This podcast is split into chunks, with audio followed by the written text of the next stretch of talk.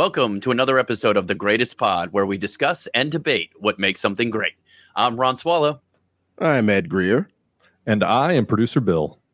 And today, it's an idea uh, myself and Bill hatched while we were doing the last Patreon you heard, patreon.com forward slash the greatest pod. We brainstormed this, and it was basically greatest comic book movies by decade.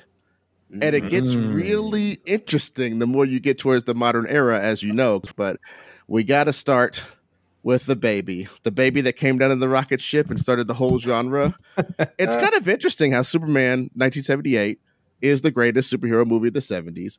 And it started the genre much like the comics started the superhero genre. I think that's pretty interesting. Uh, I think it's a great example of history rhyming. You know, it couldn't have happened any other way. Absolutely changed the game. Never before had anybody seriously tried to put a superhero on screen in all their glory with no tongue firmly planted in cheek. You know, with respect to maybe the Captain Marvel serials, with respect to the George Reeves Superman TV show, you know, I think comic book superheroes have a much longer lifespan when you look at things like serial entertainment. I mean, serials were essentially TV before TV, they were shorts that you would go and see in the movie theaters. Um, but that aside, and animation aside, no one had ever, ever even attempted to do something on the scale of Superman the movie.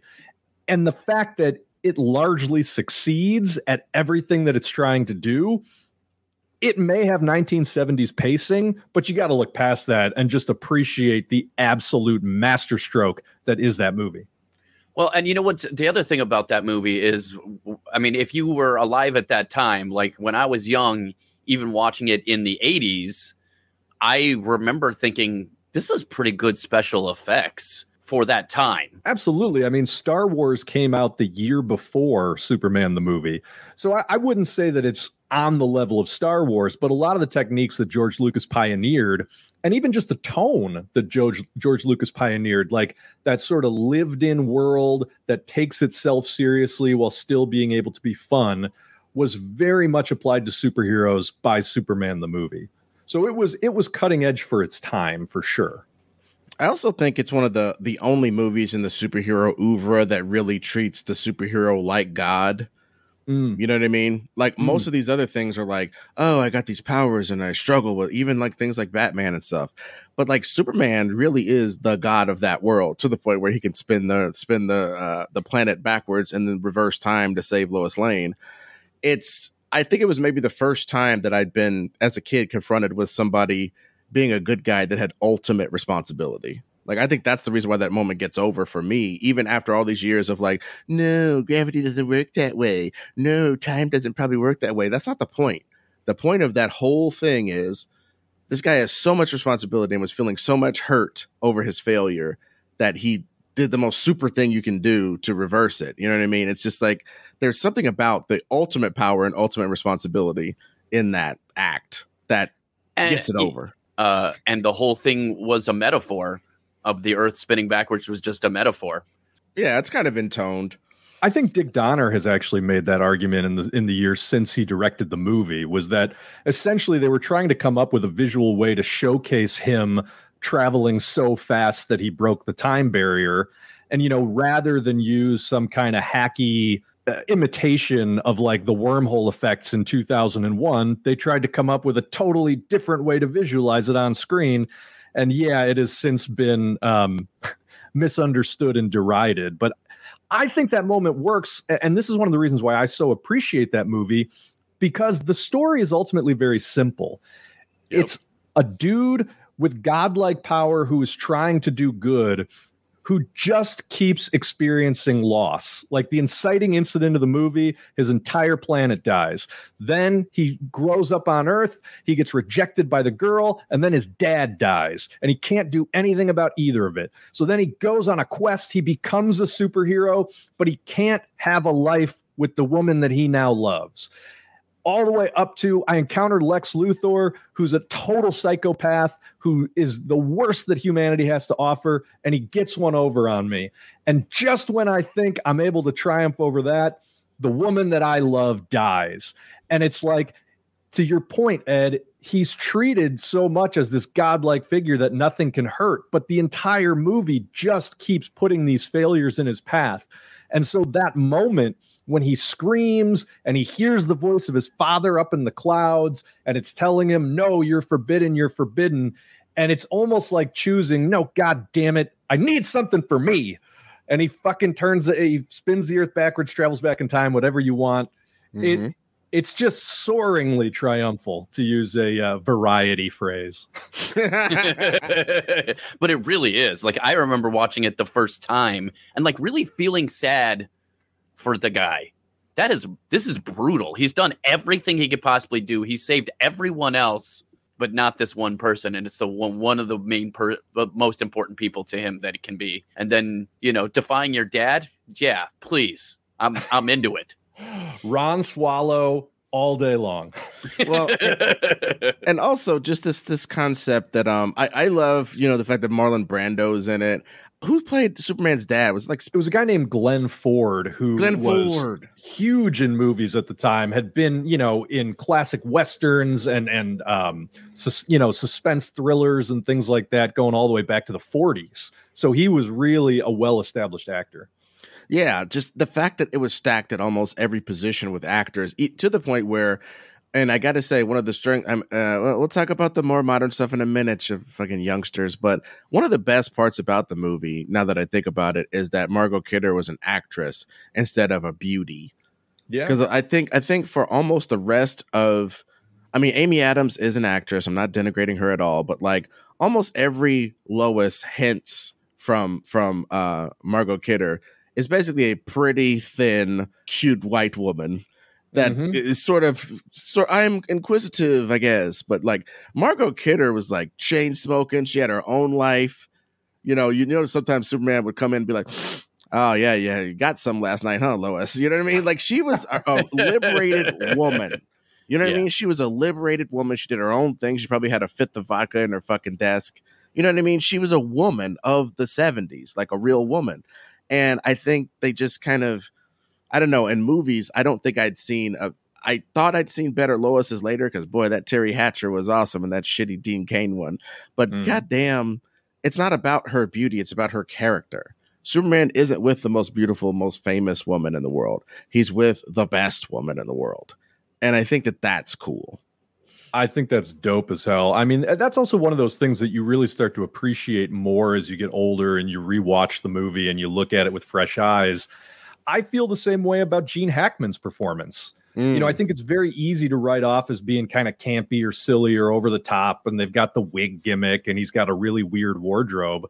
But two things. Number one, Hackman was arguably as big a star as Brando at that time. Brando's coming off The Godfather, Hackman's coming off The French Connection, which itself kind of topped a whole string of big movies, including The Conversation, which was the movie that Coppola did right before The Godfather. And Hackman does with the material that they give him more than he really needed to at the time. And I would argue that goofiness aside, still one of the best portrayals of Lex Luthor ever put to screen, just in terms of character, just in terms of like the callous psychopathy, the just in terms of like the absolute narcissistic self-aggrandizing, just in terms of like being able to look at you with this combination of scorn and malice, but also a hint of glee uh, while keeping it a little bit understated. I don't know, man. Like again, they ask him to do some goofy shit, but there's still something about it that rings really true to what a good Lex Luthor should be. Who else have we had play Lex Luthor that was good besides the guy from Smallville?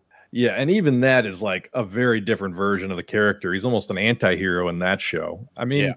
I, yeah, I honestly think it's Hackman and Clancy Brown from the animated stuff. I mean, those are the good Lex Luthors dude i mean yeah I, I, literally can't argue with any of that. Uh let's move on to the 80s then. Here's where it starts to get interesting. Superman kicks the doors down. And now from 1980 until that fateful year 1989 we got a couple choices. Yeah i mean i'd like to start out with um uh puma man. I think uh P- puma man is definitely getting my vote. Um, wait a um, minute there's a puma man Oh my God, there is. Of course, there's a Puma Man. This is uh, a running Puma thing Man. with Ed because his favorite obscure Spider-Man villain, the Puma. Dude, I got a thing. What was was that thing? Uh, uh, uh, in Devil's Advocate, um, Al Pacino goes, "I'm a fan of man," and it's like maybe I'm like, I got a thinks for the links. Or a tuma for the puma. I don't know. It's really it's, you got a tuma for the puma. I like that one. That's my favorite. Uh, He's got a tuma for the puma. Uh, dude, I mean, I just, I just, but no, on, on the real shit though, I'd like to start this debate with Superman 2 because I fucking love Superman 2. It happens to come out in like 80, 81, I think 80. Um, and damn it, Superman 2 is seminal for me because again, even when you look at the power fantasy aspect of it, forget that his he took his powers away to be with Lois Lane or whatever. Uh, any of that stuff is fine but just Superman, who we've seen have these godlike powers, the ability to reverse time and so on and so forth, shoot lasers. And then three people who can do that come. Hmm. And the havoc that they wreak in like two days is is amazing. They take over the United States in two days. You know what I mean? And and I just there's something about that that responsibility you know that that three people like you could come to your place and fuck your whole shit up. It was what man of steel was trying to recapture. Mm. it's one of the biggest things in superman lore is even in all-star superman the best issue to me is that one issue where he runs into two kryptonians and they fucking ruin the world basically. You know what i mean? And he's just yeah. like shit and they're just too tough to beat because there's too many of them. You know what I mean? And they have too much power, and they're soldiers and criminals. You know what I mean? Which this farm boy can't handle. There's something beautiful about the crux of all that. Yeah. I think you also have to remember that Superman 2 was originally filmed back to back with the first Superman movie, and it was really oh. intended to be a part two. And it wasn't until Dick Donner had a falling out with the Salkinds, who produced the movies, that they ended up bringing in a new director, Richard Lester, who reshot mm. a bunch of the movie, reworked it into more of a standalone.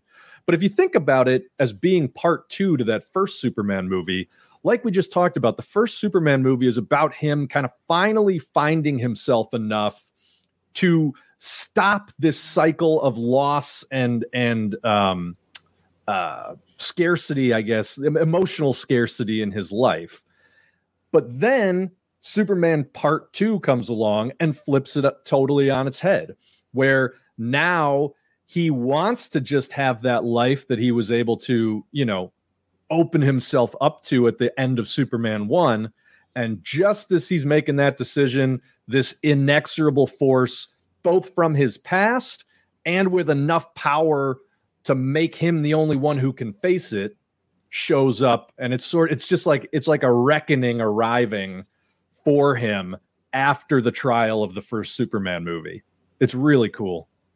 It is. I don't have anything to add except for that I I loved the fight scenes in it like as like it's just a very simple like especially again for the time period him being punched into the sign and the Coca-Cola mm. thing exploding the whole yeah uh, uh, then of course, um, I have my personal favorite where when Superman gets petty at the end.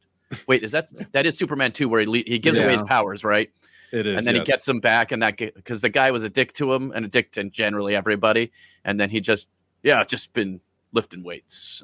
like yeah, dude, that that truck stop. I'm telling you, that shit that was how I felt when I stopped doing comedy over the pandemic and and for a few months after the pandemic was quote unquote over and I wasn't going out. I I told somebody I was like, I feel like Superman 2, man. They're like, what the fuck are you talking about? Like, shut up. I just, I just gotta I gotta get back to where I can fuck up truckers. And they're like, what are you talking about? You're not my people. Fuck you. The, the last thing I'll say is the thing that damns this movie and makes it not the best of the 80s is mm-hmm. because it started the trend of the hero wanting to quit. And yeah. fuck that that it, it, it that Nolan kept it. A bunch of these other people keep it. I think even Blade is like, man, just give me some serum. I just want to go live on a mountain away from these damn vampires. And I, you know, I, I think uh, uh, spoiler alert, Blade's coming up uh, in a while, but uh, I don't think yeah, Blade didn't want to quit. The Batman in the comics doesn't want to quit. Superman in the comics doesn't want to quit. None of these people want to quit. But for some reason in movies, I guess the the 70s, 80s mind slash boomer mind of the creators at the time, they're just like, that'd be too much. Or mm. it's or having these adventures unabashedly serialized going on into infinity like James Bond is beyond me. There must be some arc. We must find some way to for him to battle against himself, man versus his his his wants and his needs, blah blah. And it's just like so. Superman is barely a super motherfucker. He runs into a bald asshole with two incompetents, and they almost destroy the world. And the next motherfucking thing he wants to do is take away all his power, so he's just powerless against the next person that does that. It's stupid as fuck on so many levels. I can't stand it. But Well, I, you- I understand the emotions. But ugh, but even the reason that he has to give up his powers ends up being really contrived. Like it's not that he's put into a dramatic situation that forces Right. him to assess his life. It's just, you know, his because they couldn't get Brando, now his mother's hologram telling him, well, if you want to be in love with this lady, you got to get rid of your superpowers. And yeah, I mean, there's a lot of things in the script that are a little bit like, okay, well, I guess that happened. Dude, it's, it'd be like getting advice from a Russian bot, a Russian Instagram bot that says, "Hello, dear. Please click on link to see my nude pictures." Listening to a bot like that tell you about your fucking love life or to give up all your goddamn superpowers. Stupid ass Kryptonian bot. Shut up. yeah. I also think that, you know, this movie suffers a little bit from it really hung a lot on its spectacle. And as a movie that does that, the spectacle doesn't hold up as well as you would hope it it could. Right? Like the first Superman movie is really a character piece and it's it's the performances and it's the tone and it's the music and it's just the feeling you get while you watch it. While Yeah. the second one is trying really hard to be a big, bold action movie. And like maybe it worked at the time, but looking back on it now, it doesn't quite hold up to me. Uh, absolutely. Oh, also, literally, I, and this it's my job, I guess, to bring up obscure ones. When did uh, Conan the Barbarian come out? Because that's mine for the '80s. That was unless 80s. unless it's unless it's going to be you know a couple, we could talk about a couple others, but I just want to throw Conan in there. It always gets left off of these lists because Yeah. I guess it's technically based on a book, and the comic books also are based on the book series. He's arguably this is the other thing with Flash Gordon, who's also in this like in the 80s. I I don't know if they count as superheroes per se. If you're if because because this is a it's a sword and sorcery thing. Now, arguably, Conan has superpowers. I mean, he's pushing the wheel of thing by himself. Let's be real. But I think within within his universe, Conan has superpowers for Yeah. sure. Flash Gordon, you know, just has the athleticism of the of a New York Jets quarterback. yes, Conan has superpowers. Yeah. well, yeah, and also just like uh, yeah, Conan's upbringing was his superpower. Just Yeah. like, God damn, my life sucks. 1982.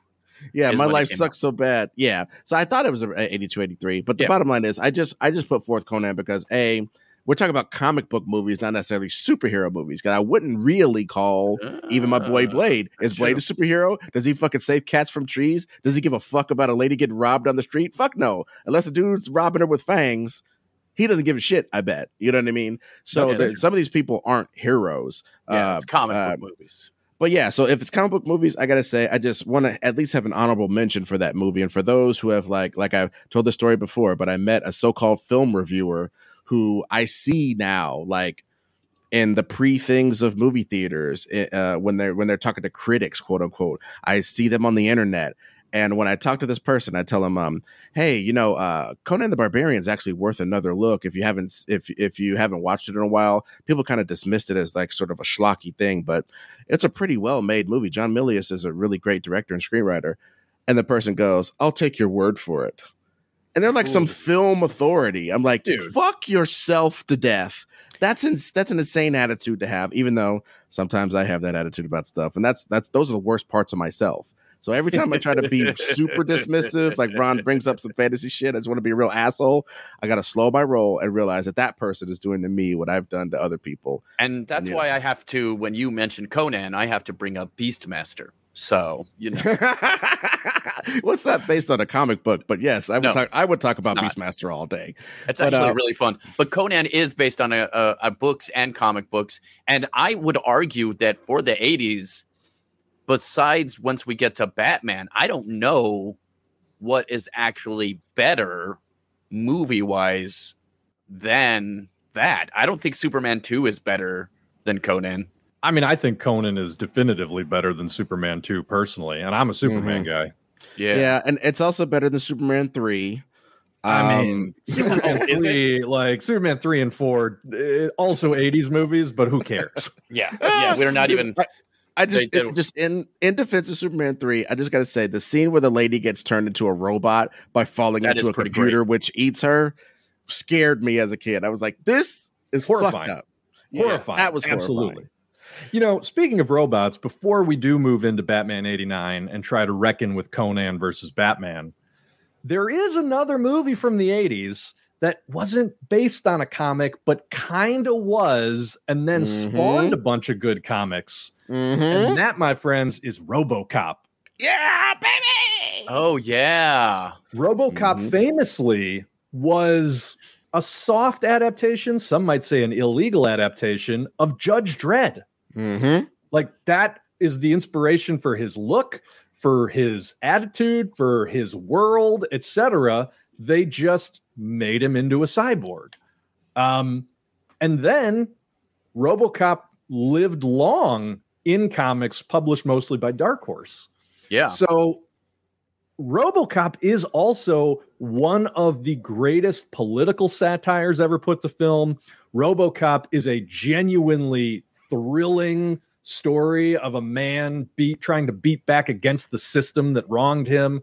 RoboCop is a perfect schlocky 80s crime thriller with hateable villains. I mean, RoboCop does so much shit right. Let's just introduce a category of reverse comic book movies, like movies that come out and inspire comics. For L, and dude, we'd be remiss if we didn't talk about Howard the Duck for four seconds. If you read those comics and liked those comics, that movie was a violation. It was maybe one of the first violations where you're just like, oh, these motherfuckers do not care about me.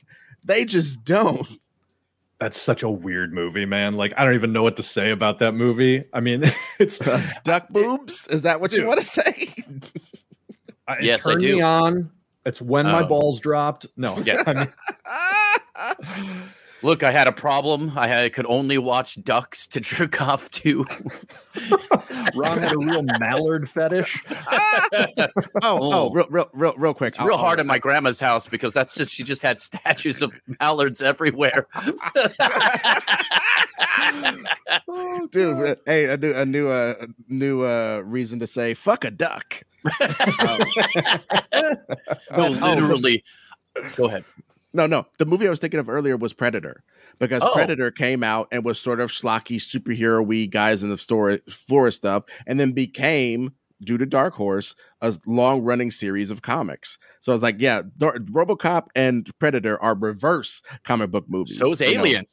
I, yeah, I was just gonna say. I mean, Terminator and Alien would both fit that same um, Mhm, description.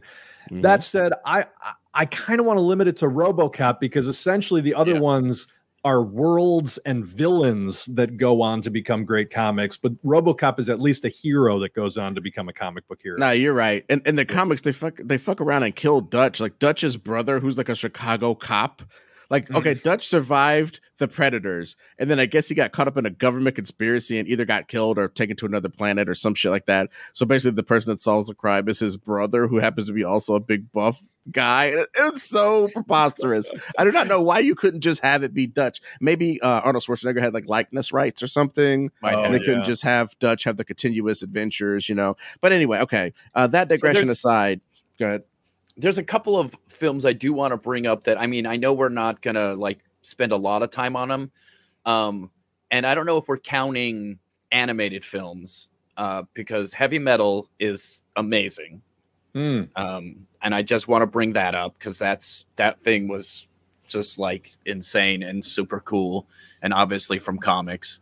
Um, and then I also want to mention, in my little heart of hearts, one I enjoy that I know I'm not supposed to enjoy is Supergirl from 1984. Really? Huh. I know. Look, I gotta say, it's and, and this could be just kid brain. I just remember watching it and having a good time. I can't even tell you what the plot is. Yeah. Well, i I'll tell you what. They can't tell you what the plot is either. Yeah, So- they're or something. I, who knows? I, I mean, I definitely remember Helen Slater being very. Maybe that's what attractive it when I was is. a kid. Maybe that's No, what I- it is. Yeah, I think that's that's definitely part of it. At least, I mean, super Babe. hot. Jeez Yeah. Louise. That 80s through and through. Yeah. Nice, nice long back. Anyway. Um,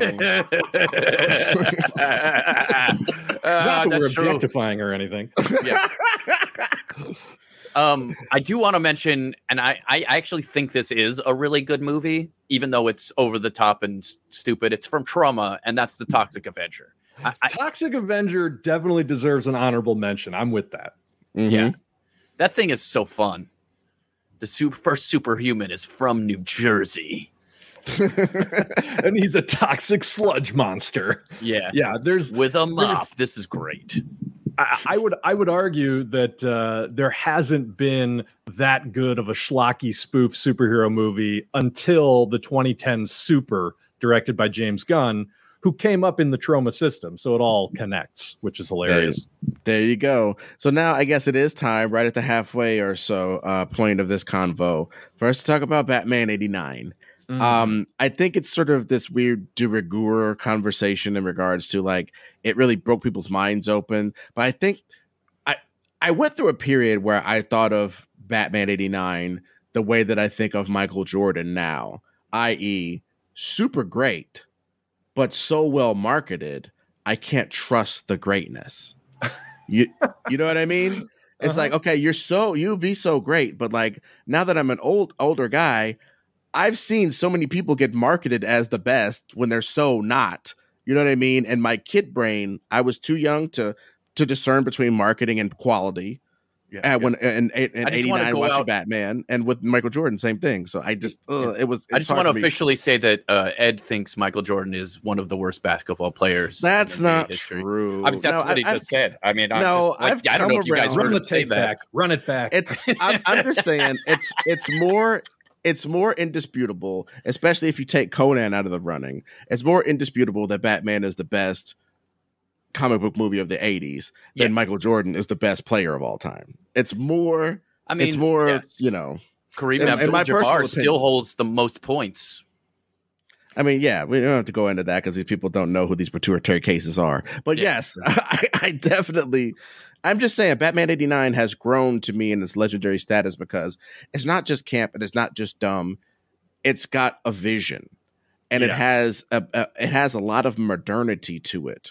And it has uh and the vision of an anachronistic city full of you know tourists folding maps and shit and 1930s cabs but also super modern computers but the modern computers take up whole rooms because they're not mod. It's it's a beautiful piece of fucking art, and the fact that it was that popular amazes me now. Things with such a singular voice don't get to be that fucking popular anymore. it is i mean to say nothing of what it did for comic book superheroes on screen. Just as a movie it is one of those once in a generation things where it is so weird. It's essentially plotless. I mean if you go Mhm. back and watch the movie there's no real through line other than just the performances.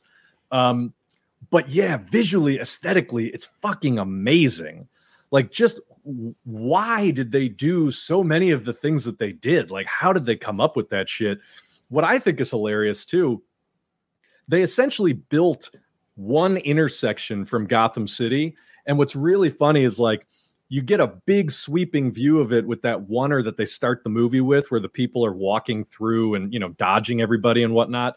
If you pay really close attention every single exterior scene takes place on that corner in some way. They just keep reframing it. So that's Yeah. sort of a fun game to play.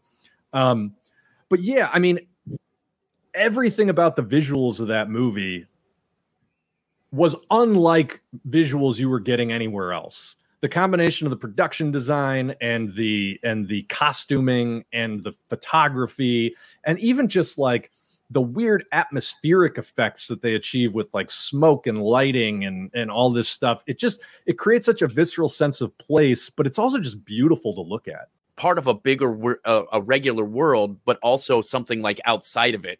Like uh, i don't know Sylmar is in la You go there you're like technically it's still part of la but there's guys riding horses i don't know what's happening I think what's what's cool about that though is like previous to Batman 89, you would uh, the the inclination to create a comic book universe, right? Something that l- plays by its own rules was essentially Batman 66. Like it's this weird, bright day glow thing where nobody really dies and the stakes don't matter and this and that. And then Richard Donner changed the game with Superman by saying, "No, I want to set this firmly in a place that like feels like our world. It just has this godly guy in it." And that's cool. Tim Burton just went a totally third rail direction by being like, "No, it's going to be its own weird comic book, you know, separate universe, but it's going to feel dirty and gross and like almost like a horror film, which is where most of his influence lies." So, I love that. Yeah, Yeah. and last things last, um, I think it's one of the things, the thing, one of the things that stands the test of time, and I'll say it till my dying breath. The only thing that keeps the Nolan movies from being all the way the best of all the Batman things to me is the fluidity of most of Michael Keaton's movements when he's a stunt guy in this movie. I'm not talking mm-hmm. about where he can't turn his head and he's like he's back fisting people because he can't turn around and punch him and shit. Yeah, I'm not. I, uh, even though that was still pretty cool, like aesthetically. I used to I used It to try to awesome. back fist motherfuckers. I'd be in a doorway and Absolutely. reach out to the back fist somebody. Yeah, me and my friends were doing that all the time to each other. Yep. If you Yeah. wa- if you someone walked up behind you and was like "boo," you'd be like "bam." Bam, back fist, baby. I'm So Batman. yeah, yeah. The the, the uh, they call that the the the right angle back fist. Uh, so so yeah, shit like that. I'm not talking about shit like that. Remember the scenes when like he's fighting the dude with the two swords and Yep. he's blocking the swords and he's blocking it with his he's doing he's doing leg check blocks with his with his Yep. with his legs and his knees and he's blocking with his things. You got and the then remember sparks. when and yep, and then remember when um uh the guy uh the the scarred sort of uh uh big guy at the end of the movie uh Batman jumps off the bell off off of the bell and the the big guy grabs him and hurls him Yep. and he hits the ground and rolls up to his feet in one super dope move. so They awesome. haven't done anything that dope since. Yep. Listen to my words. They haven't done anything that dope since. I'm counting all of it. And it was it blew it still blows my mind that they were able to achieve that. And like again, Tim Burton's not some super action guy. That was just a great gag. That was like a gag from the future put into Yeah. a 1989 movie. And I remember I- to this day, it's beautiful.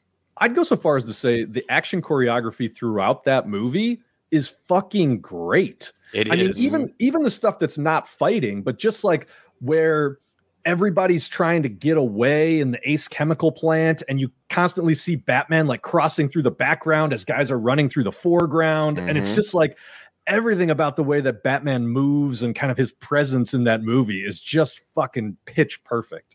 Dude, la- Well- last things last, he's also a creature in that movie. Yeah, Like obviously we get to see him and shit, but like that Batman as a creature, you know, you know I've been beating that drum. I beat the Mhm. fucking skin off that drum. If he's not a creature, it doesn't work. If he's not mysterious, and that was one of the things I used to be one of those training montage people. You remember? Oh, I want to see how Batman learned. And blah. that movie was like, man, fuck that. That shit is boring, and it's gonna demystify this guy.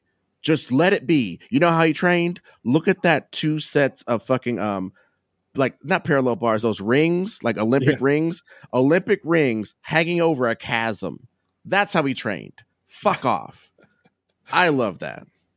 also like that moment in the chemical factory where commissioner gordon looks up and he just goes oh my god that hits so fucking hard dude like in terms of somebody's first i mean and even at the beginning of the movie when the crooks look up and they first see batman for the first time and they're just fucking horrified and the way he's hanging that guy over the edge of the building like people's reactions to batman throughout that movie are just so dope uh, like the also we're, we're forgetting Joker.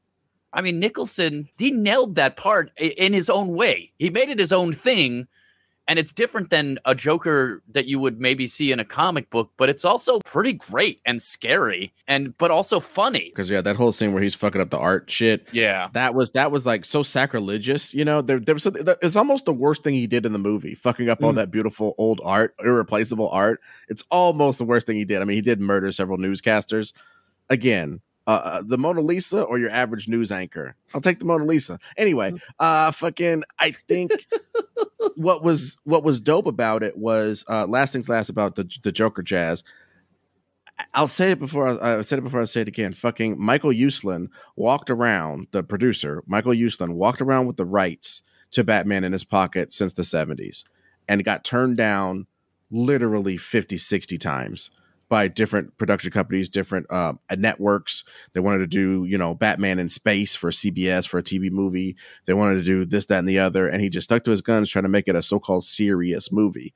Now, I don't think he got a serious movie. He got something kind of better than a serious movie. We've gotten serious Batman since. Mm. And I just don't know I, I used to be a guy who loved a mysterious Batman. I think now I want me a mysterious Batman, mysterious over serious for the kid. And uh, but anyway, Jack Nicholson is the reason why Batman eighty nine got made. Full stop. Okay, fucking Mr. Mom didn't get fucking Batman made. It didn't yeah, break a, a almost century long or forty year long curse of this property looking like a dumb Biff Powell bunch of shit. Okay, Jack Nicholson committing to it got them all those meetings where they were getting rejected and got them the meetings where they got where they got what they were going to get. And mm-hmm. so I just think we we can't we got to give give it up to Jack Nicholson for like signing on and then waiting 10, 12, 15 fucking years mm-hmm. to to do the part. It's it's a dedication and and it's like a, it's like how Harvey Keitel got Reservoir Dogs made. They weren't going to make that shit. Harvey Keitel signing on got it made. Jack Nicholson did the same thing for this giant cultural touchstone, and he got hella rich too, baby. He got oh, points oh, yeah. on the movie. He got points. And, hey, and not- by the by the way, big thanks to our good friend Jon Peters for this yes. movie. Yeah, ah! that's right. That's right. Um, another thing, also, um, I want to talk about the soundtrack a little bit. I know we're getting long in the tooth talking about four movies here, but they they're uh, I I think uh, by the way I think a lot of these movies we could literally do whole specific episodes about if we really felt like doing it. Mm-hmm. For sure. Um, but um, this one I just want to talk about like how interesting I think not only the the soundtrack itself was good, but specifically Prince doing the side music to it. And I don't know if this is one of the first movies that really did that super well. Um, I know heavy metal had a pretty sick ass soundtrack, but that was a uh, animated, so a little bit little bit different style. But this this soundtrack is so good. The Batman like Prince music is amazing, and I literally bought it when I was a kid and listened to it in a cassette tape and then a Walkman uh, when with a CD player eventually because I bought another CD once I had a CD player. So I mean, it's, it's a pretty great soundtrack. I just want to mention that. You know what's really funny about that is all of the Prince music in the movie is all diegetic music um, which is the industry term for like music that exists in the world of the story, as opposed to the score, which is non-diegetic music oh, because okay. like the characters don't hear the score. So every time you hear a Prince song, it's because it's actually playing like Playing. on the Joker's boombox, over the loudspeakers during the parade, etc. Joker's favorite musician. Yeah, but it's just again, it was like a really smart move by Tim Burton because obviously, like the studio foisted Prince on the movie. Either that or Jon Peters did because he was like, "Yo, I got Prince." Um, but yeah, introducing it into the movie in that way, I just think was just a, a stroke of genius. So yeah, good call, Ron. It's a it's a very unique soundtrack. Yeah, although yeah, what I was gonna say was uh, exactly what you said, Bill. Except I was just gonna be like, that's what music sounds like in that world. Mm. Like the, it, it, it, it gives you, it doesn't give you this opportunity to be like, oh, that's a song I know, or that's a song on the radio coming up this summer, or that's Billie Eilish, or whatever the fuck. No, music in Batman's world is Prince. When yep. you turn on music, and Prince is so multivaried that he can just play this sort of music. He can play sort of a hip hoppy track, sort of a funk thing, sort of a lay you down by the fire fuck song, or yep. or a, a, giant ballad or just anything. He can do anything. His his musical oeuvre covers everything. So like that that part is sick as fuck. So yeah, diegetic. I learned a new word, baby. Yeah, that was cool. Thanks, Bill. All right, guys. So Batman, RoboCop, or Conan. We've talked enough about all of them. Pick one. Oof. I just you know you really can't beat Batman, but the fact that RoboCop and Conan are are are are um you know I don't it's funny I don't know if RoboCop and Batman I mean I don't know if RoboCop and Conan could beat Batman in a fight. Mm. So I, you know unless it was in mm. like a phone booth or something. So it's just it's just a funny way to think about it. But yeah, I, my vote is Batman, but just by the slimmest of margins because I tell you what I tell people that I'm gonna uh crush my enemies and hear the lamentations of their women weekly. I'd, say something from Conan weekly. well, it's so, it's so interesting because like uh, uh, if you're judging by quality, well, no, it's still up there too. It's I, the thing is, it's it, because of like you just mentioned, Batman doesn't really have a plot. There isn't Mhm. a through line. There's no character arc. No one gets smarter, better, or learns anything in Batman in any way, shape, or form. Um, so like, and to me, RoboCop is actually probably overall a better movie, even though there still is some of that 80s schlock and and you know that sort of thing. But I, if I think about rewatchability, I, I still every once in a while throw on Batman 89 and just watch Yeah. it. Pa- Uh, on the uh, AI episode that we did, we talked about RoboCop. It's a seminal, great movie that shows where we were at as a culture or what people thought of the future. And it was so prophetic, you know, and and it, and a lot of the effects hold up because they're very practical and they're just nasty. So yeah, I, I yeah, but Batman eighty nine, I don't know, it couldn't be beat. Yeah, I'm with you guys on literally everything you've said. Batman takes the crown. We got Superman in the 70s, Batman in the 80s. Now on to Hold on. arguably the weirdest decade.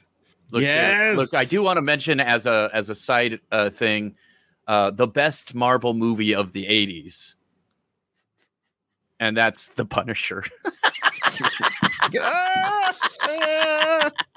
That's only because Ah. the only other Marvel movie really was Howard the Duck. So Dolph as the technically, Punisher or Duck Boobs. yeah, I mean, which one aroused you more is the question. Dude, let me tell you something. I, this that is ass. duck, duck ass. No, we, we talked about um uh, another uh Patreon conversation. Um, we talked about um the trial of the Incredible Hulk and the Incredible Hulk Returns TV movie.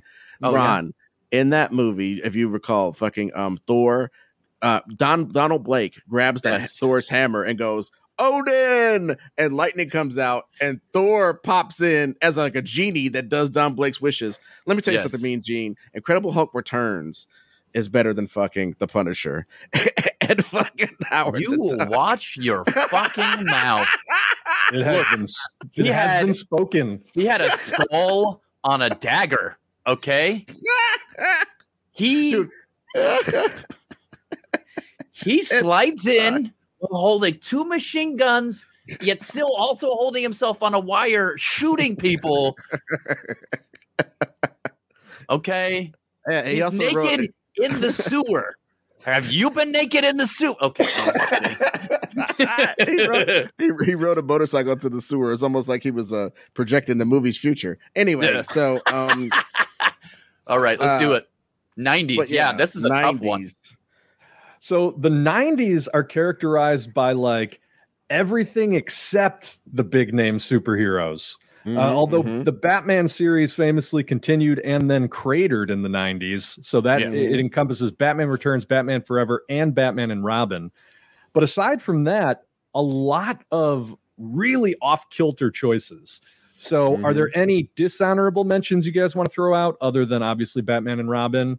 Or do we want to start with some favorites? Dick Tracy, man. Oh, that movie i don't know who the fuck that was for dude because little kids wasn't reading dick tracy. The older people didn't have the nostalgia for it that they remembered. Warren beatty while a great actor and a great personality i never believed that guy was dick tracy. He didn't have enough No. character in his face. He's too he's too handsome. Madonna sucked fucking al pacino sucked in it every that, that movie sucks on so many it's like it has as much vision as as Tim Burton's 1989 Batman, but the vision has glaucoma. That's all I got to say about it. brilliantly stated. I was going to say that this was a movie that was trying to create its own interesting comic book world, but it just didn't have Tim Burton. Barb wire. Remember Barb wire?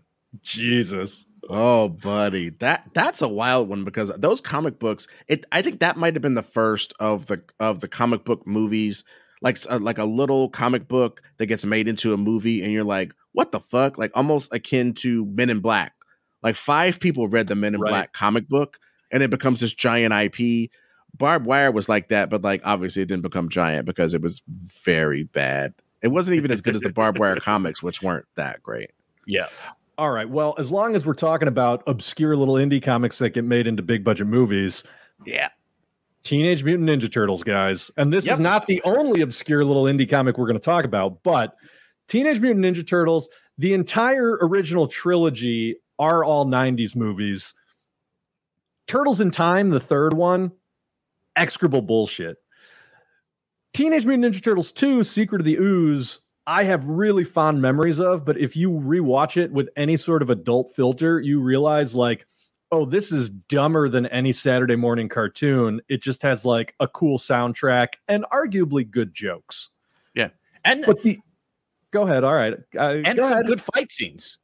I mean, Nah, nah, the- here's here's the thing. maybe I I'm think thinking of number one. You are. And this is where people get Mm. confused because Teenage Mutant Ninja Turtles 2, I would say, has no fight scenes. Almost all of their fight scenes are played for gags, and the ones that aren't are literally just them standing shell to shell, like swaying back and forth, scared.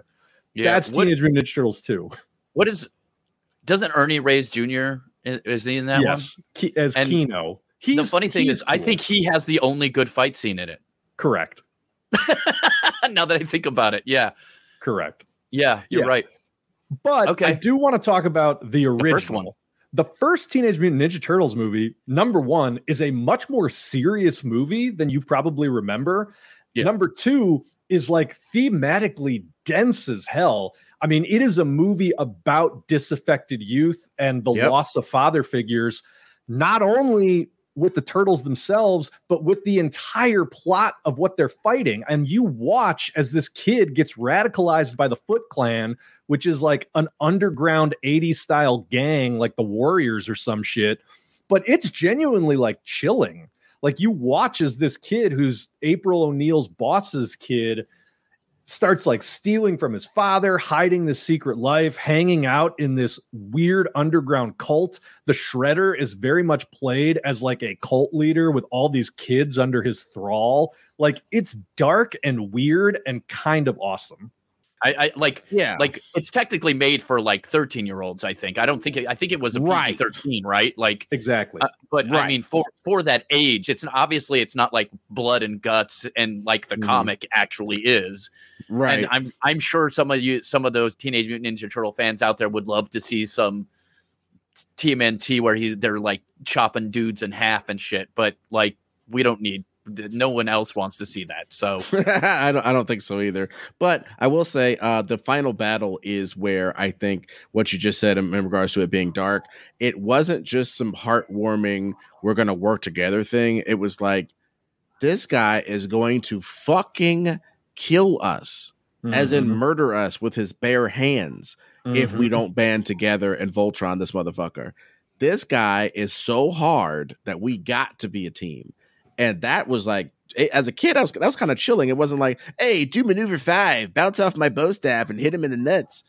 they really had to do hardcore ninja fighting to defeat him. And even then they didn't want to kill him, you know, uh, and and then he ends up dying or falling in the trash compactor or whatever. But like uh I just love that final scene. You you feel the fear of four turtles fighting a guy who looks like a fucking can opener, and you feel something. yeah, Yeah. Yeah, It's also good. awesome. Like, I, I can't stress enough how thematically tight that movie is. Like, that entire movie is about family and like what family should be and what family should not be.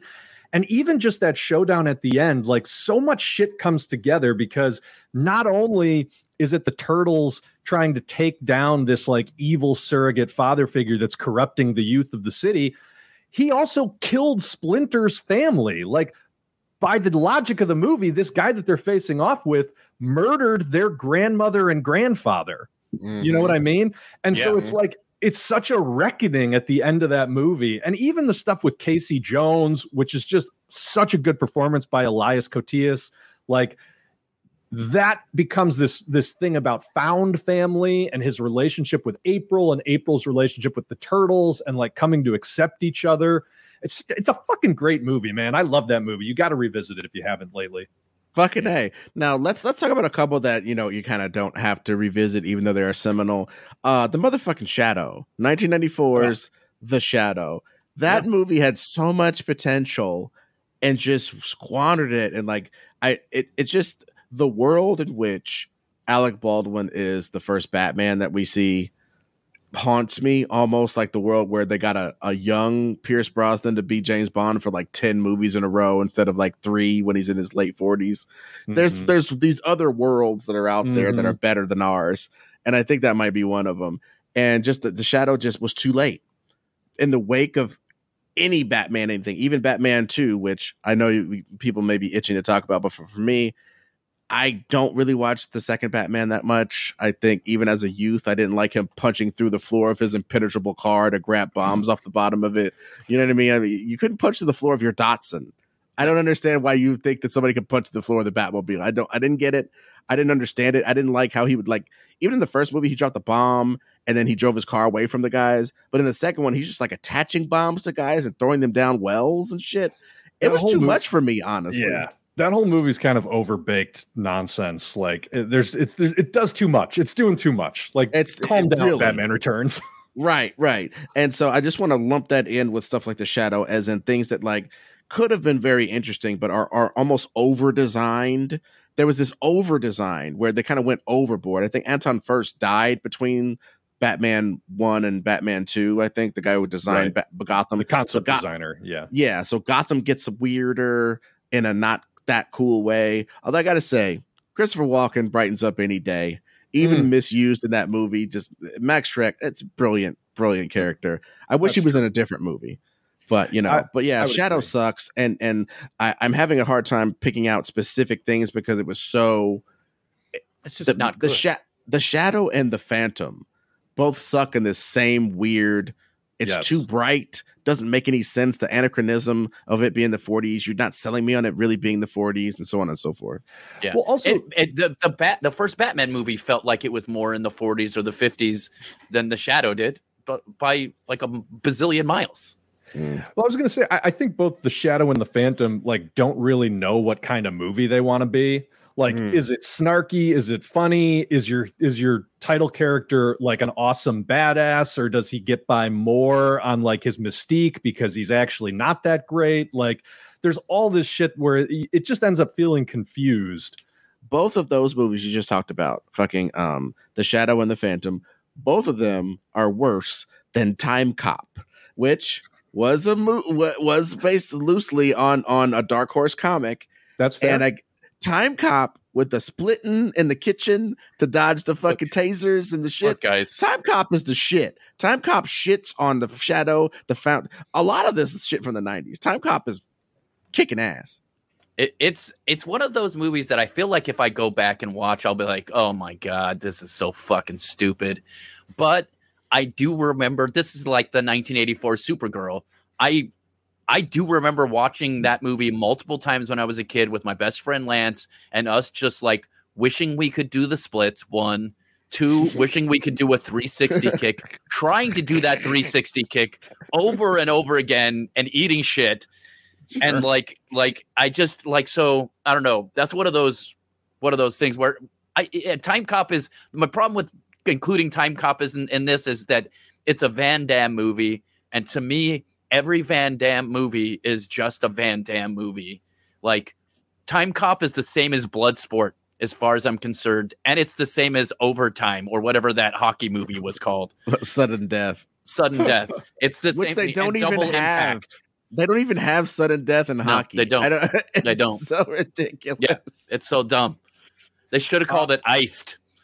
I have to I, I, have to make a confession that I've never seen Time Cop. What?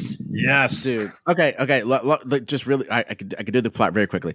John Claude Van Damme plays a time cop, uh, agent of the Time Authority. He stops people from abusing um, advantages of the time code. It opens up on a scene of him grabbing a guy who was cashing out right before the the um the the big crash in the twenties Mm. He just cashed out of gang money. Or it actually starts out with a guy stealing uh, Confederate gold with two M60 machine or two like HK Heckler and Koch uh, laser sight machine guns in the 1840s, steals a bunch of Confederate gold. That hmm. sort of thing. He stops people from doing shit like that. But a senator or something from his time starts manipulating the time authority so that he could make money on the down low and and uh, John Claude Van Damme's just this one man against a giant bureaucracy trying to stop him from you know uh, capturing this guy who's going to abuse the time more than anybody.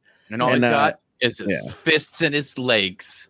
And his and his um, and his love of his beautiful wife, who's Yeah, another hottie, uh, '80s hottie in there. Uh, Yeah. Fair goddamn enough. it. his his wife was worth fighting through time, baby.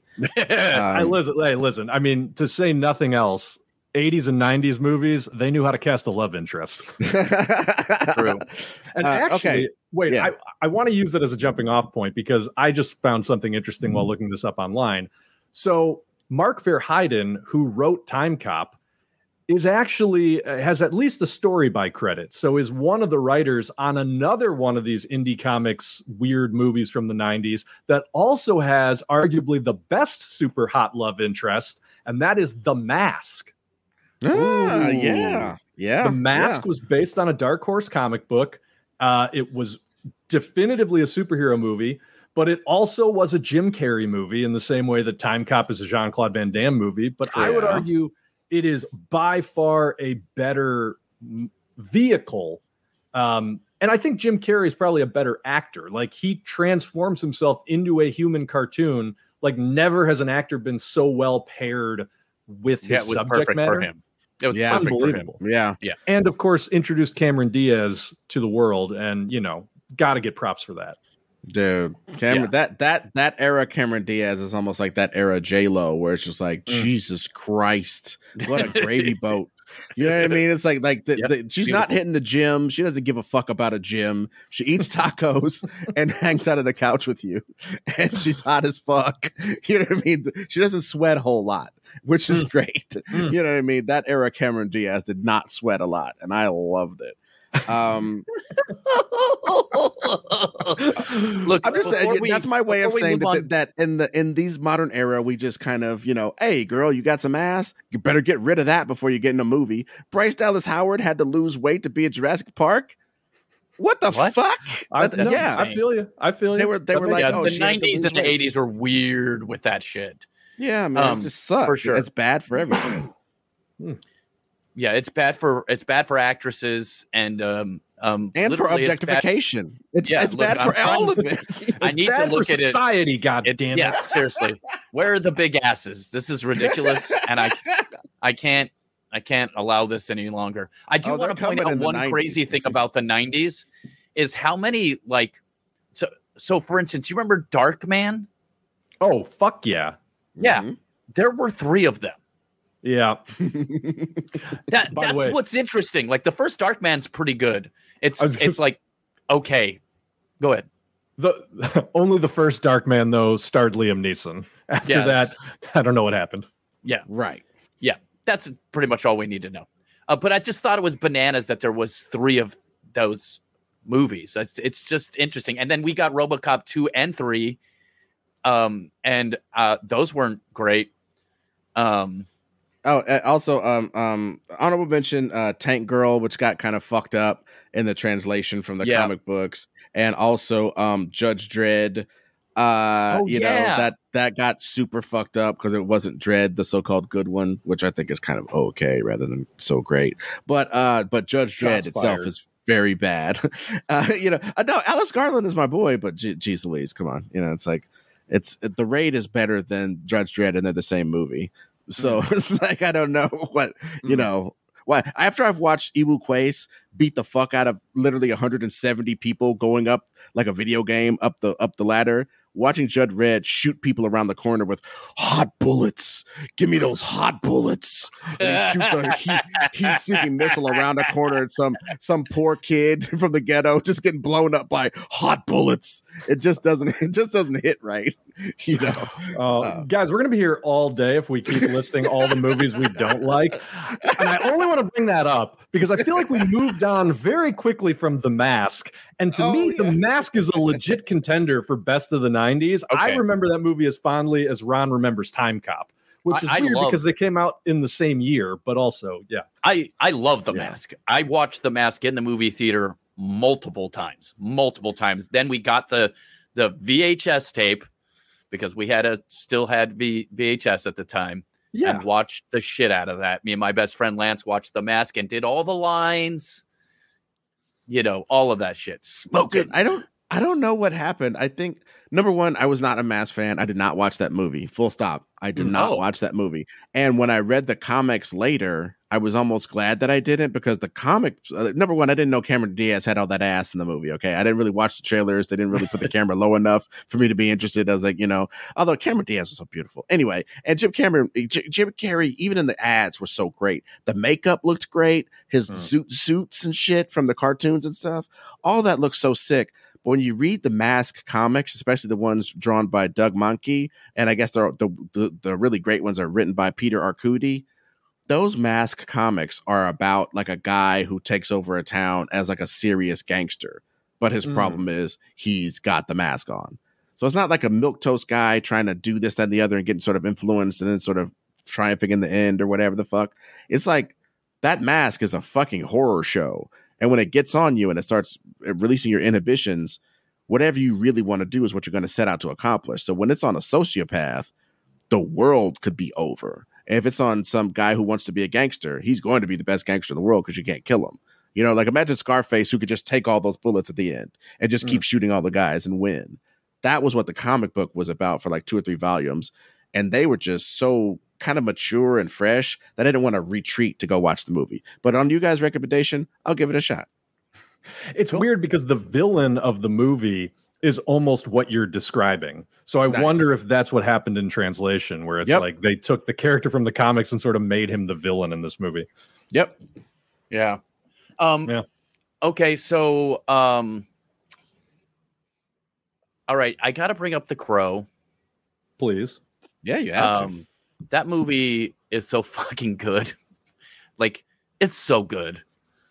It's a great movie. That sound It's it's, one of- another one of those soundtrack ones. Mm-hmm. I was going to say it does almost all the same things right that Batman 89 does right. Yes. Yeah. It it lives in a, its own world. The city is part of the whole thing. The the characters are so creepy. The funny parts that are over the top, like you know all the the the dude with that deep voice. Oh, I can't even do his voice. It's so uh, Michael amazing. Michael Wincott. Oh, the man, best. that that guy's voice is incredible. He makes all those weird jokes. He's snorting cocaine. He's got his crazy sister with the eyes and the. It's just, I, man, and fight scenes. Are you kidding me? Brandon Lee. Oh, oh, Brandon Lee. Now I'm sad. You guys. This is just like Ron's id being spilled onto the podcast while thinking about the crow. man it's just like oh there's so many good scenes in that movie that whole scene where he kills everybody in the nightclub Mhm. basically that scene is Mhm. fucking incredible and it's been ripped off by like 16 Batman movies. You know, Yup. you know what I mean? Like, uh, it's it's a lot, dude. A lot of the visual language they've used for Batman for like 20 years is just more or less ripped off of The Crow, which is interesting. Like even the running across the rooftops, which was like hard to shoot in 1990 something. Like Oh, a real running across the rooftop scene was hard to shoot, and I I just remember that movie as being like there was a there was a it was just as plotless and stupid, frankly, as 1989 Yeah. but in the same way it was like um it's a very Like a simple tone- revenge story like Yeah. a poem. It was like a poem. Like like like uh, ron you said earlier that batman doesn't get uh, nobody gets better in the batman movie but batman actually just gets a little bit freed of his trauma. He's not going to stop putting on a cape and run around at night but he knows that the person who killed his parents is gone. He knows that what he's doing is right and his function of being here is right because he's literally saved the city three times in the course of 90 minutes or whatever. You know what i mean? Like Yeah. that there's something there. And like in the crow you're it's similar in that he gets to more or less go to heaven and be with his chick or whatever. You know what i mean? Like Yeah. there's there's And- something and powerful he about that. accidentally kills all the bad guys. Like it's it's more like he just has to do this. He would have let that one guy go. He killed everybody who was mean to his wife. And if the other guy hadn't gone after him i don't think he would have like actually killed him. I think he would have just let it let it slide by. But the guy had to try to kill him. And then that was it. Like uh, he had a specific vendetta like it was like a it was like a good terminator movie Mhm. i'm not saying terminator movies are bad i'm just saying he is a good a good version a heroic terminator in that Yeah. movie which is interesting they do that in the wraith too like that weird charlie sheen movie about the car this kid dies and he comes back as like a supercar wielding just murderer Those Mm. movies are weird. That that there was an interesting time when they would just let you be like, "Oh, they killed you. We'll just come back and kill them all. You're a hero." Like the '90s had a really weird uh, conception of what hero- heroism was. Yeah, I, Yeah. I've never even heard of that Charlie Sheen movie. Oh yeah, it's Um, called The Wraith. It's fucking terrible, but you should watch it. yeah, I was just gonna say, I mean, the mashup of like pure revenge story, almost you know, a 1970s like get back at the assholes who wronged you sort of thing, mashed up with like a supernatural genre movie is a formula that has since been used in a lot of different contexts. Um, so the Crow really started a trend there. To say nothing of the fact that like the Crow became its own huge franchise that went on for a bunch more movies in the same way I guess that Darkman did. Yeah, I, I would argue even. I'd argue that even the Matrix stole a little bit of the. the Yeah, Crow oh, yeah. Absolutely. Yeah. Uh, well, the Matrix, the Matrix stole from Blade and the fucking Crow. Don't get me Well- started on that shit. Well, and let's let's bring it up uh, since you said it. All right, right before we do that, though, we got to mention honorable mention Batman Mask of the Phantasm. The fact Yes, that none of us nerds has mentioned that at all. A, it's a comic book movie. B, it's the best comic book movie. Uh, uh, it's the best Batman comic book movie of the '90s. Full stop. It is hundred percent. Yep. and it's just and it comes out in the movies and it bombs. Like five people saw it in the movie theater of of which i was not one. But when i saw it and then i read the uh, batman year two i when i bet when i read batman year two and saw how closely they were drawing from the story but then they adapted it in a way that was like brilliant to me i was like these motherfuckers is on one. I batman mask of the, mask of the phantasm is almost it's as close to perfect as almost anything I is. did see it in theaters. I will say that's a movie that like gets better the more times you watch it. It's one of those. Like it's so good. It takes you like two, three viewings to fully appreciate just how tightly everything in that movie is wound. That's a phenomenal movie. Yeah, hundred percent agreed. And if uh if we're not if we're not counting live action, I I, I would put that in my top three for sure. Uh, and I got to watch that multiple times because I was working at a movie theater at the time. but yeah, and I just want to really quickly mention the fucking um, deluge of comic book movies in 1997, which leads us right into Blade. Yeah. fucking Batman and Robin, uh, uh, Justice League America had a TV thing, uh, Spawn, uh, Steel, uh, Power Rangers. Like 1997 was just trying. 1997 thought that they were 2015 by how much shit they were trying to put out in this genre. It's so true. I listen, I got to say, in 1997, I was 13 years old and I was eating that shit up, man. Yeah, yeah, absolutely. Men in Black as well. I don't count Yeah. that as a superhero movie. Although, was it a comic book beforehand? It I don't was know. a comic Yes, book. sir. mo- It was a comic wow, book before. that's So a comic again, book it- I want to read now. Like, it- I want to go check that definitely out. counts. I don't know if you do, No? but Yeah, Fair. it- it's it's okay, but yeah, it's more of a conspiracy. All conspiracy theories. Well, you know I hate that. And So- and that, yes, well, well, there you go. So okay, well, let's get to Big Daddy before we uh fucking uh uh dally too much longer because you know when you're describing comic book movies of the '90s, some motherfuckers are always trying to ice skate uphill. You got to you got to talk about Blade. You have Oh. to. It was as much as Superman birthed the genre, the the real rebirth of it was Hmm. Blade. Yep. Yeah. Yeah, man. I, I think if if this discussion has proven anything, it's that um, Michael Keaton's Batman, while a huge pop culture phenomenon, did not ignite a frenzy of great movie making. We're Hmm. talking almost 10 years between then and Blade. And there's really nothing that compares to Blade in that time period. After Blade, we're off to the races, baby.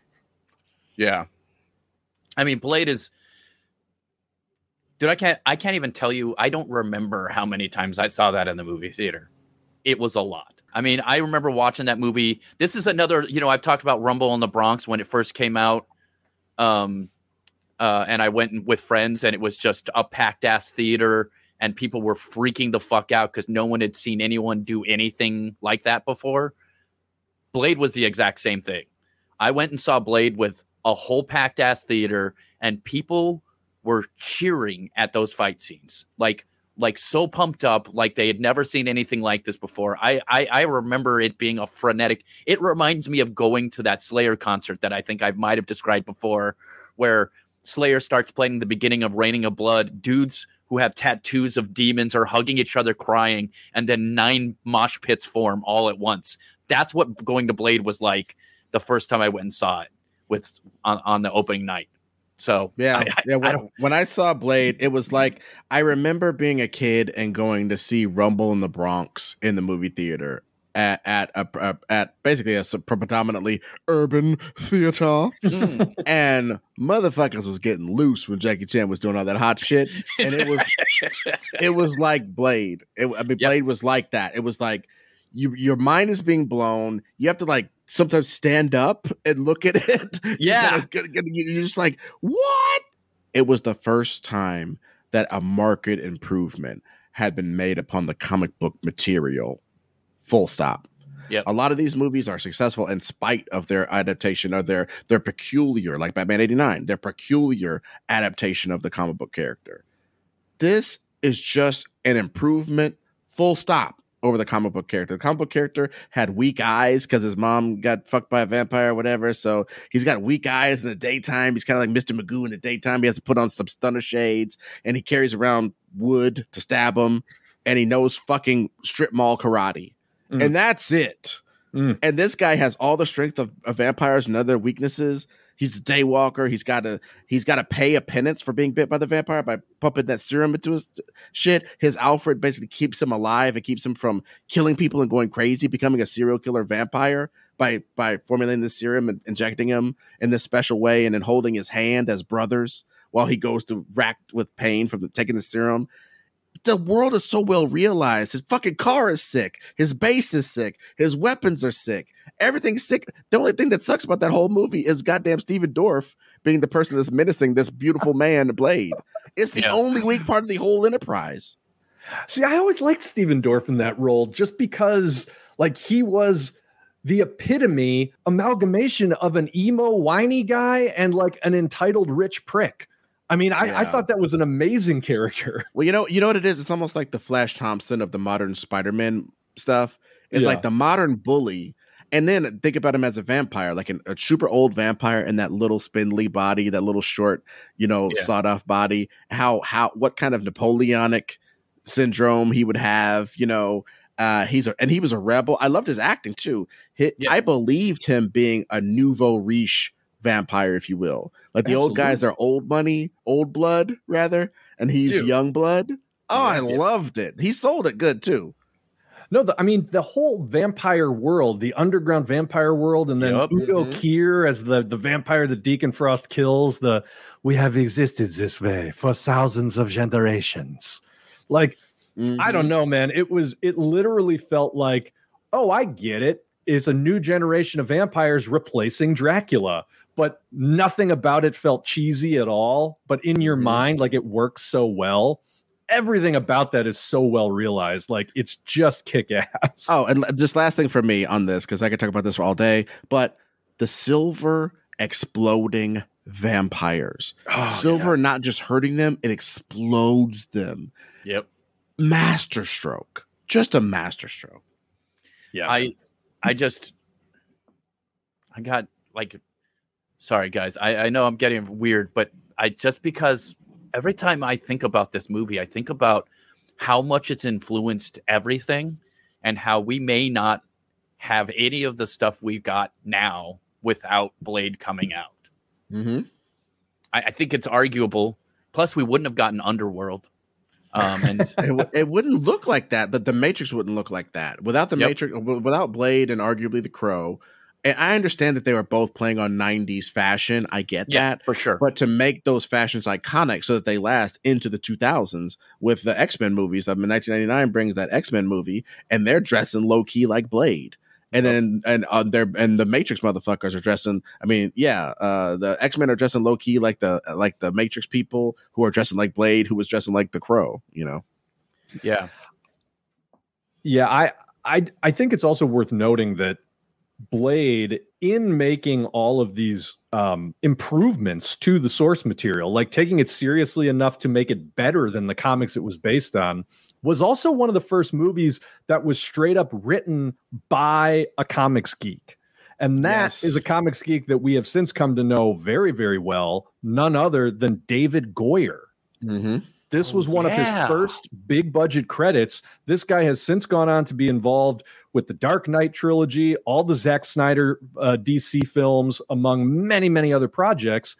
He got his start doing Blade. And like all of these things that Ed talked about that were really upgrades from what the comics character were, um, that started with David Goyer. And I think it, it Mhm. speaks volumes that like this was the beginning of comic book nerds taking over Hollywood as well. It's interesting. Absolutely. Well, and uh, and this is something that's interesting that all the movies that we've mentioned that we all really like in the this entire time and it's an hour and whatever amount of time we've been talking, all of them have had those worlds situations where Hmm. like like Blade feels like a real world where there's vampires and that stuff is real. When you go into that vampire um I guess like underground base or whatever, um, it feels like a real lived in like situation. Like it, that the council of old ass vampires with a couple of the Mhm. new guys, they have to let them in because they're all they're part of it and they're popular and you know what I mean? Like there's just there's a whole vibe to the world that you're like, this is real. This feels real. And it was hidden within um a real city. So that was an added bonus, like for me who loves ur- urban fantasy. Like you adding in that that Mm. whole vibe into it made it a real, again, real lived in world. And I think it's pretty amazing that the one thing we're finding consistent of the ones we like the best is that they created a world that felt like it could, like it was its own thing and it was part of the film. Yeah. Yeah. You have to create a world and it doesn't necessarily have to be ours. It can be uh like our world is just a sugar coated topping, you know. you know what I mean? One might even say that. Yes, indeed. you know so okay so i think it's pretty definitive our, our candidates for the 90s are the shadow the fucking uh, the phantom Yeah. and uh dark man And- uh, Uh, Dark- uh-huh. Uh, uh, Dick Tracy. uh, oh yeah dick tracy Uh, so, I mean, I think Blade is head and shoulders above the rest. I think Yeah. honorable mention to TMNT and Batman: The Ma- Mask of the Phantasm, both great movies. The other one that I just wanted to throw out there that probably does not hold up to Blade, but is genuinely one of the greatest adventure movies ever made, is Mask of Zorro. Oh, yeah The Antonio Dude. Banderas, Anthony Hopkins, Catherine Zeta-Jones jo- Zorro movie. that's the real battle dude because even I, i'd say the crow is number three TMNT is number four zorro's probably number two no fuck massive shit this list has that's the funny thing about the 90s you can make a real list that's like six seven deep That's for what like the first time. Yeah, that is beautiful because like I don't want to belabor it too much. You can watch our uh, rebooted episode of uh, where we rebooted Zorro. Uh, Mhm. I, I think I think we did it pretty okay, but Mhm. uh, Zorro. I never saw him being that cool. When I was a little kid, I would see the black and white ones, you know, Saturday mornings with your dad or whatever. But Yeah. I never thought it was that cool compared to the comics I was reading and different stuff. But Zorro looks so cool. I could see he was he's the perfect hero for that time Yes. in that world it's it's up there with some of these other things we're talking about for as far as he's the guy he's the right guy for the job that's another thing in all these movies all the best ones they present a world that needs this superhero hmm Oh, Yep. I, I think I think the Mask of Zorro does that almost better than any other movie, except maybe Wonder Woman, which also presents this. You know, this is a, a world in desperate need, and it's only this one legendary character that can take up the fight. The Mhm. thing I'll also say about the Mask of Zorro, it's not as kick ass as Blade.